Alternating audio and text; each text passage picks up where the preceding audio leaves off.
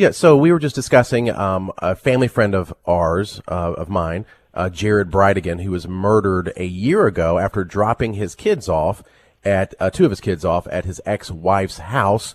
The police at the time, even a year ago, said this looked like a targeted murder. This wasn't just some random act of violence. And, you know, certainly there was frustration because no arrests had been made until yesterday. And we played some audio, if you're just joining us, of the police in Jacksonville Beach, Florida, saying this is the person we've arrested. And I think we have the piece of audio, but basically they said yesterday at the press conference, this person they have arrested did not act alone. Which is so interesting because you would, is it very often that they release the arrest and then they actively tell everybody, hey, we're still looking for more? I don't know. And maybe we do have the brother Adam Bridegan on the phone, but they have arrested somebody and saying he did not act alone. And we found out the person that was arrested at the time of the murder was renting a home from Jared Bridegan's ex-wife and her husband, her new husband. So some way or another, they are very connected. Odd. Yeah. Very odd. We do have Adam on the phone. Good morning, Adam. Good morning. Great to be with you guys. Well, thanks for joining us. And I do want to say, I think it goes without saying, but we are all with you in our hearts and prayers. And what a terrible tragedy you all have suffered. It's awful. Thank you so much for that. And I can tell you it was such a surreal moment yesterday at that press conference. I mean, never in a million years would I ever, wake up thinking that this story, it's like living a Dateline episode and suddenly it's your life. It's just, it's sickening, it's surreal, and it's just disturbing. Now, Adam, when you found out a year ago that your brother, who's just a great guy, was murdered, I mean, how does someone even process that? Jared, I'm still processing it, right? Like the last conversation that I had with my brother, so, Jared, I know you know this, but the audience doesn't know this, but my brother really did not like sports, and I'm obsessed with sports. It's, so the last call that I had with him was during the Super Bowl. He called me with 2 minutes left in the Super Bowl, the fourth quarter, and I'm like, bro, what are you doing? Right? Why? I'm busy. Why are you calling me during the Super Bowl? He's like, I ain't watching the Super Bowl. I got something to talk to you about. And I had I look back on that call, and I had no idea that would be the last conversation that I'd have with my brother, right? And I reflect back on that, and it just breaks my heart because I know what an amazing father that he was and how much he sacrificed for his children. And it just breaks my heart that I will never be able to have those conversations with him, and that his children are going to grow up, never have the opportunity to be with him during, school dances, marriage, all of those things that you want your father there for. And so it's just, to be honest, it's just such a surreal moment to be living here. We're extremely grateful for all of the work that's being done by, the law enforcement and the media that's really helped spread the message, because I really hope that others don't have to endure this, right? You look at what happened in Idaho and all of the suffering there. And right now, one of the things that people don't realize is victims, it's like a lifetime sentence, right? Immediately, as soon as you hear the news, you're like, my life is completely changed. And nothing can make it whole. Nothing can bring it back. You just live with this new reality.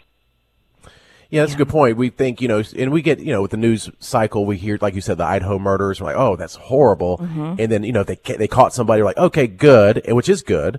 And they made an arrest in your brother's murder. That's good. But that doesn't take the whole away from the victims that are, or from the victims' families and friends that have to live with the tragedy and the senseless murder. Now, and you can answer or not answer, but all the reports yesterday were saying that Jared Bridegan's ex-wife and her new husband, although I don't think they're living together anymore, are suspects. And they did say this gentleman, that this man, this monster, I should say, that murdered your brother did not act alone.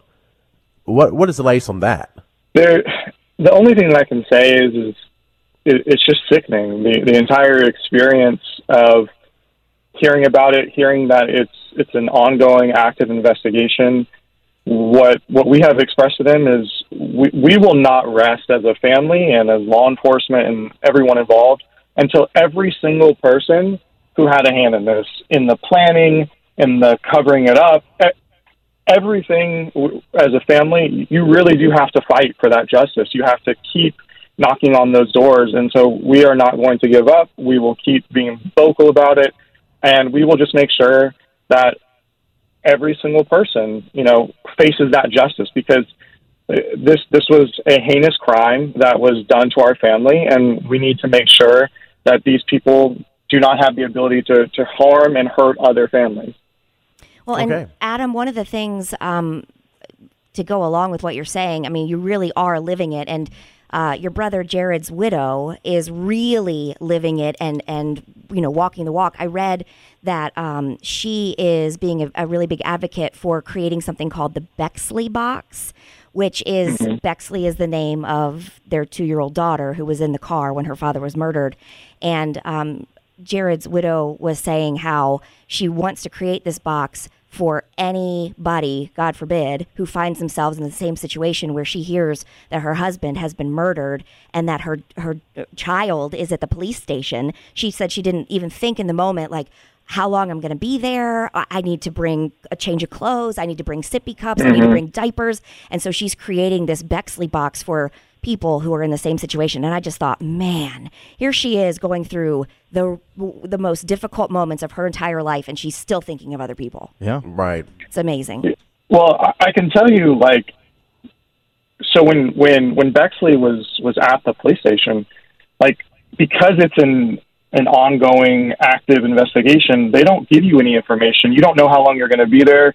You're trying to get information. So Bexley was there for a very long time without those necessary supplies, and, you know, teddy bears, sippy cups, anything like that. Most of these police offices and stations do not have a lot of those things. And so when Kirsten realized that, she was like, I'm going to turn this into my mission, right? I'm going to create a foundation.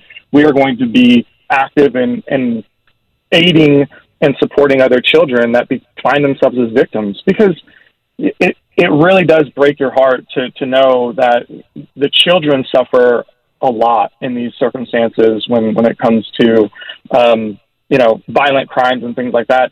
And we really do, as a family, hope to be able to support these stations across the United States, right? Our goal would be to have one of these Bexley boxes in every single police station across the U.S., and that would bring us a lot of joy, because I think Jared would be very proud of the work that we are doing to make sure that he has a legacy going forward. In my understanding, Kirsten, who's now the widow of this, after this heinous murder of her husband, Jared Bridegan, she met with Governor DeSantis and I believe Senator Rick Scott last week, and they were extremely impressed with this program and want to help her with that. Is that correct?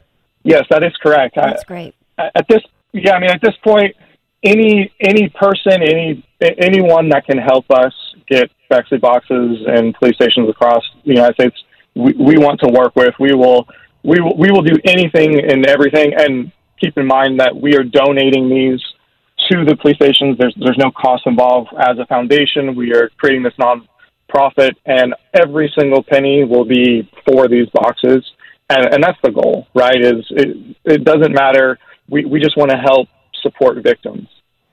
Well, Adam, I know you've been busy. It's been a whirlwind with this recent announcement update of someone being arrested, and they apparently more arrests are on the way, according to Jacksonville Beach police. They said they did not act alone, and to be, I guess, checking back in with them. You know, they're going to make more announcements here, hopefully in the next 30 days.